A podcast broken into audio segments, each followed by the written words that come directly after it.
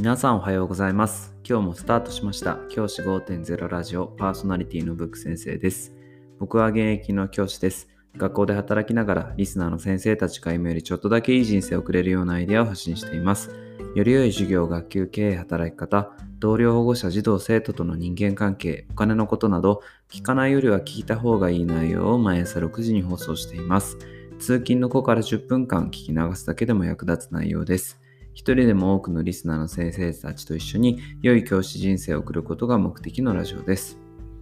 今回のテーマは前回に引き続き教育ニュース解説を行います。今日もですね、ギガスクールについて解説をしたいと思っています。前回の放送でギガスクールに関して1人1端末キーボード付きのものが配られるという話をしました。また、学校内の Wi-Fi 環境も今より良くなるだろうということもお話をさせていただきました。今回はですね、2つ、さらに2つギガスクールについてキーワードを紹介していきたいと思っています。1つ目は、緊急時における家庭でのオンライン学習環境の整備です。最近では各家庭にネットワーク環境が整備されつつあります。先生方のお家にもネットを引いている、あるいはモバイルルーターなんかを置いているという方も多いのではないでしょうか。調べてみると、今現在、インターネットの普及率は9割を超えて、9割、約9割だそうです。9割なので、家庭にネットがつながる機器がないという場合も1割ある。ここを公立学校、特に公立学校で勤める先生は理解しておかなければいけないと思っています。さらに言うと、Wi-Fi 環境がない家庭っていうのは一定数いる。これもまた事実だと思います。先生方が勤められている学校でも、例えば、保護者の方はスマホ、携帯電話を持っている。けど、家にはネットが引かれてないという家庭もあるの、いるのではないでしょうか。あるのではないでしょうか。そういった家庭に向けてギガスクール構想では Wi-Fi 環境が整ってない家庭にモバイルルーターを貸し与える、対応するための予算が取られています。ルーターの貸し出しは上限1万円というふうに決められています。ここで注意なんですが、通信費についてです。ルーターは手に入っても通信実際にするのには通信費がかかります。その通信費については、生活保護世帯の場合、生活保護の教育扶助に対象になる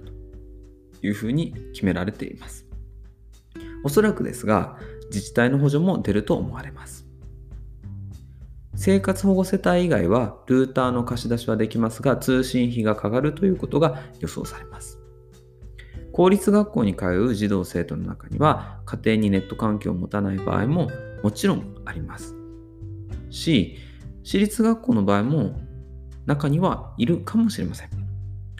ギガスクールの実現に向けて家庭のネット環境を把握するということはとても重要だと僕は考えています。ネット環境を整備するための学校と家庭の情報共有も意識したいところです。今の段階で来年度になる前の段階でこの家庭とこの家庭は Wi-Fi ルーターが必要だなとか。あとはこの家庭は補助が出るなとか。そういったことを事前に確認しておく必要があると思います。ネット環境がない状態ですとギガスクールがなかなか進まないというのが実情として起こると思われますのでぜひその点は早めの確認をお願いしたいと思っています。ギガスクール実現後はオンラインでの学習環境を充実させるということがここで打ち出されています。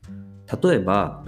ネットで勉強できる e ボードであったり学習記録が取れるスタディプラスなどオンラインサービスを活用できることが望ましいと思っています。どの家庭にもネット環境が整備される前提でじゃあどのような家での学習を学校が提供できるかそこを考えることが重要だと僕は考えています2つ目、ギガスクールサポーターの配置。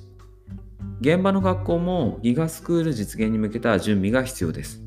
文部科学省から出たギガスクールサポーギガスクールサポーター配置支援事業という文章があります。そこには、校内の ICT 環境整備の設計や使用マニュアル作成などを行う技術技術者の配置経費を支援するための予算について言及されています。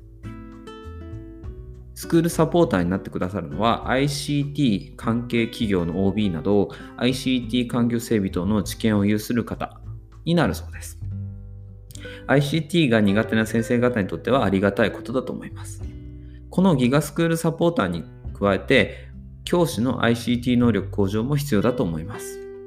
来年度以降に向けて、まずは授業のどの場面で先生方が子どもたちにタブレット端末を使わせるか。そういったところを想定しながら授業をするということを僕はお勧めします。僕自身は ICT が好きで、まあ、いじるのも楽しいので、楽しみながら今年度中に使用マニュアル、来年度どういったところで使えるかとか、学校単位での使用マニュアル、例えば何時から何時まで使用できるとか、家に持ち帰れるのかどうかとか、家に持って帰った場合、家のネットとつないで何時まで使用できるのかとか、そういったところをですね、作成する予定でいます。